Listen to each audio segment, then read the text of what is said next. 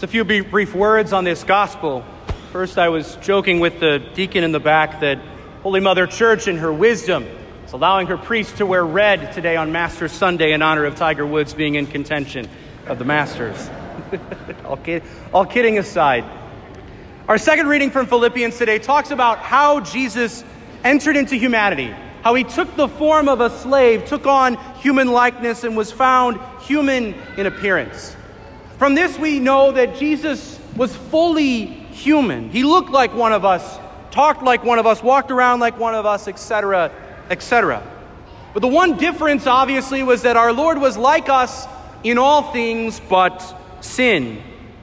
Our Lord never sinned himself, and yet this week we will see how he took on the likeness of sinners.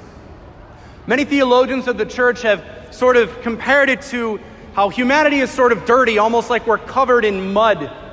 And Jesus, when he entered into humanity, he got covered in mud without having fallen into the mud itself. He took on the conditions of a sinner without having sinned himself. And today and this week, we will see quite vividly how dirty that sinfulness is how ugly that mud is, and how filthy sinfulness looks. We will see it quite plainly and clearly.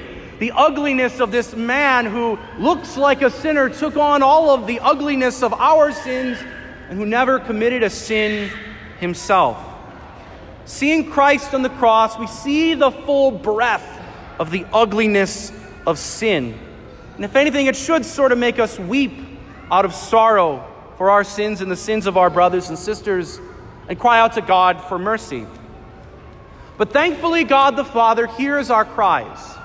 And in the resurrection, we see the beauty of grace, its splendor, its magnificence that enlightens us and gives us life and frees us from the dirt of sin.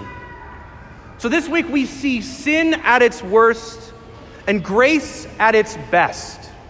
It is the holiest week of the year. And I encourage all of you to journey with the church during this week. I want to especially encourage our families to bring your families to some of the Triduum services later this week Holy Thursday, Good Friday, and the Easter Vigil on Saturday night. All three of them start at 7:30 p.m. They're some of the most unique and beautiful liturgical celebrations we have in the church. You don't get anything else any, uh, anywhere else but here during the Triduum. We celebrate the greatest mysteries of our faith, some of the most unique and beautiful liturgical celebrations we have. None of these days are holy days of obligation, but they are the holiest days of our year.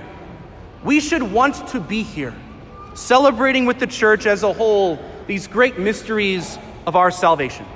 So may we journey with Christ this week through his torture, pain, and agony, suffered at our hands, but suffered on our behalf, so that we may experience the beauty, majesty, and wonder of grace next Sunday at Easter.